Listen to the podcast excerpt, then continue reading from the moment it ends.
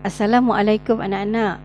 Okey, kita bersua kembali pada bedah kitab uh, mengenai Al-Fitan iaitu kisah Ya'jud dan Ma'jud yang disusun oleh Dr. Zul uh, Zulkifli Al-Bakri. Okey, tajuk seterusnya ialah kisah Quran dan binaan tembok oleh Zulkarnain. Ini dijelaskan oleh Allah uh, di dalam uh, di dalam Quran yang uh, Allah SWT menerangkan.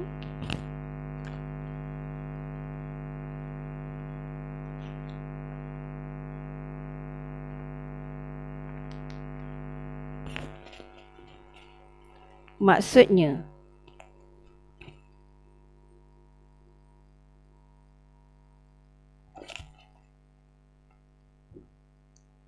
dan mereka bertanya kepadamu wahai Muhammad mengenai Zulkarnain. Katakanlah, aku akan bacakan kepadamu wahyu dari Allah yang menerangkan sedikit tentang perihalnya.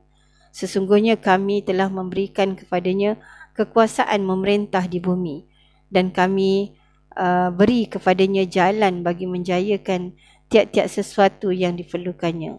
Lalu ia menurut jalan yang menyampaikan maksudnya.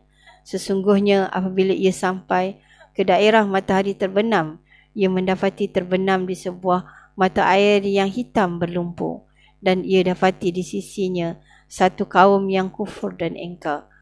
Kami berfirman dengan mengilhamkan kepadanya, Wahai Zalkarnain, pilihlah sama ada kau hendak menyeksa mereka atau engkau bertindak secara baik terhadap mereka. Dia berkata, Adapun orang yang melakukan kezaliman, yakni kufur durhaka, maka kami akan menyeksanya kemudian ia akan dikembalikan kepada Tuhannya. Lalu diazabkannya dengan azab siksa yang seburuk-buruknya. Adapun orang yang beriman serta beramal soleh, maka baginya balasan yang sebaik-baiknya dan kami akan perintahkan kepadanya perintah-perintah kami yang tidak memberati. Kemudian ia berpatah balik menurut jalan yang lain sehingga apabila ia sampai di daerah matahari terbit, ia mendapati terbit kepada satu kaum yang kami tidak menjadikan bagi mereka sebarang perlindungan daripadanya. Demikianlah halnya dan sesungguhnya uh, kami mengetahui secara meliputi akan segala yang ada padanya. Kemudian dia berpatah balik menurut jalan yang lain sehingga apabila dia sampai di antara dua gunung, ia dapati di sisinya satu kaum yang hampir-hampir mereka tidak memahami perkataan. Mereka berkata, Wahai Zulkarnain, sesungguhnya kaum Ya'jud dan Ma'jud sentiasa melakukan kerosakan di bumi. Oleh itu, setujukah kiranya kami menentukan sejumlah bayaran kepadamu daripada hasil pendapatan kami dengan syarat kau membina sebuah tembok di antara kami dengan mereka. Dia menjawab, kekuasaan dan kekayaan yang Tuhanku jadikan daku menguasainya lebih baik dari bayaran kamu. Oleh itu, bantulah daku dengan tenaga kamu beramai-ramai.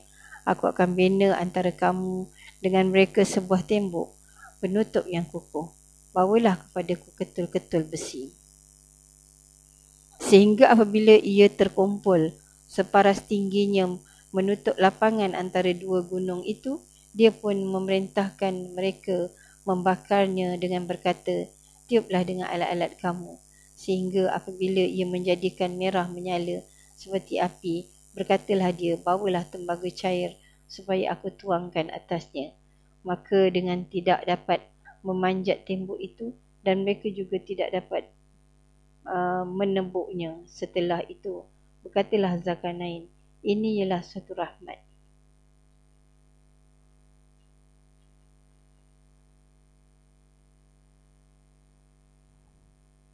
Satu rahmat dari Tuhanku. Dalam pada itu apabila sampai janji Tuhanku dia akan menjadikan tembok itu hancur lebur dan adalah janji Tuhanku itu benar. Surah al-kahfi ayat yang ke-83 hingga ke-98. Jenis kerosakan yang dilakukan oleh Ya'jud dan Ma'jud firman Allah SWT dalam surah al-kahfi ayat yang ke-94 mereka berkata wahai Zalkarnain Sesungguhnya kaum Ya'jud dan Ma'jud sentiasa melakukan kerosakan di bumi. Oleh itu, setujukah kiranya kami menentukan sejumlah bayaran kepadamu dari hasil pendapatan kami dengan syarat engkau membina sebuah tembok di antara kami dan di antara mereka. Ibnu Qasir berkata Allah SWT berfirman menceritakan tentang Zulkarnain. Kemudian ia menempuh jalan yang lain lagi. Dengan kata lain, ia menempuh jalan di belahan timur bumi sehingga sampai di hadapan kedua bukit itu. Iaitu dua buah gunung yang di antara keduanya terdapat satu lubang yang keluarnya darinya Ya'jud dan Ma'jud menuju ke negeri Turki. Lalu di sini mereka berbuat kerosakan, merosakkan tanaman dan keturunan. Lihat tafsir Al-Quranul Azim 5 stroke 297 dan 298. Al-Alusi berkata, iaitu mereka mengganas dengan membunuh, merosak dan segala bentuk kerosakan terhadap manusia. Lihat Ruh Al-Ma'ani 16 stroke 479. Al-Marawi berkata, Sebenarnya Ya'jud dan Ma'jud telah melakukan kezaliman di negeri itu dengan melakukan pembunuhan, kehancuran, perampasan makanan dan segala bentuk kerosakan lain. Lihat dalam tafsir Al-Marawi 8 stroke 4179. Sebahagian ulama berpendapat bahawa mereka ini melakukan kerosakan dan keganasan dengan menerkam ke atas mangsanya seperti binatang yang merangkak liar dan ganas mereka juga makan ular, kala dan semua yang bernyawa.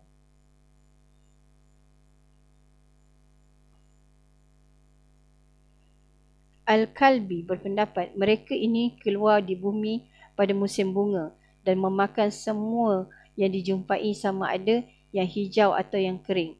Mereka juga membawanya masuk ke dalam bumi dan sesiapa yang berjumpa dengan mereka niscaya akan diseksa dan dibunuh.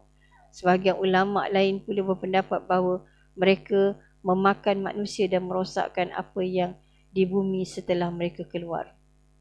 Empangan Zulkarnain Negeri yang terletak di timur laut hitam didiami oleh satu golongan yang berbangsa slaves. Di, di sana terdapat sebuah tembok yang kukuh berhampiran dengan kota Bab Abwab atau Darban iaitu di gunung Kaukas, yakni Kaukakus. Pada abad ini telah terbongkar rahsia tembok itu bahawa ia bukan tembok yang dibina oleh Zulkarnain. Tembok ini terletak di belakang Jaijun di kota Amalah, yakni Balak, dikenali sebagai Bab Al-Hadid, berhampiran dengan kota Tarmin. Ia telah dibina oleh uh, Timurlang bersama tenteranya Shahruh.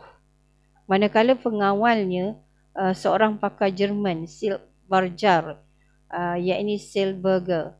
Uh, dalam bukunya, beliau mengatakan tembok itu terbina pada awal abad ke-15 dan pendapatnya juga dipersetujui oleh seorang sejarawan Spanyol, Calafijo. Calafijo ketika perjalanannya pada tahun 1403.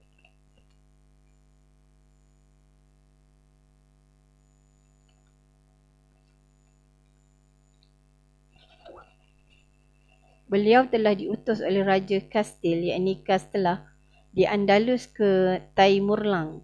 Beliau menjelaskan tembok kota Bab Al-Hadid itu terletak di antara jalan yang menghubungkan Samarkand dengan India. Demikianlah ringkasan daripada petikan pada tahun 1888M. Lihat Fizilalil Quran 10-382. Sebagaimana yang diketahui, uh, tembok itu sebenarnya wujud dan merupakan mukjizat sebenar daripada Al-Quran. Ia merupakan mukjizat yang telah dibuktikan oleh sejarah dan ilmu geografi. Lihat taksi Al-Marawi 8-4175 hingga 4176. Okey, kita baca uh, footnote dia.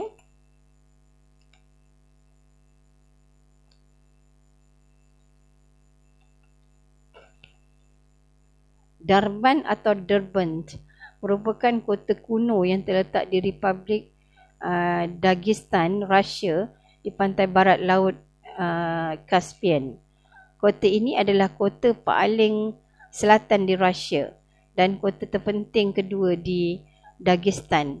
Bangsa Azerbaijan adalah kumpulan etnik utama diikuti oleh Lezgin dan Tabasaran. Derbent adalah kota tertua di Rusia uh, dengan dokumentasi sejarah yang berasal daripada abad ke-8 SM. Dalam teks-teks Arab, kota ini dikenali sebagai Bab al-Bab Bab al-Abwab. Uh, bahasa Arab maksudnya pintu segala pintu. Kedudukan lokasinya adalah pada uh, 423 North dan 4818 East.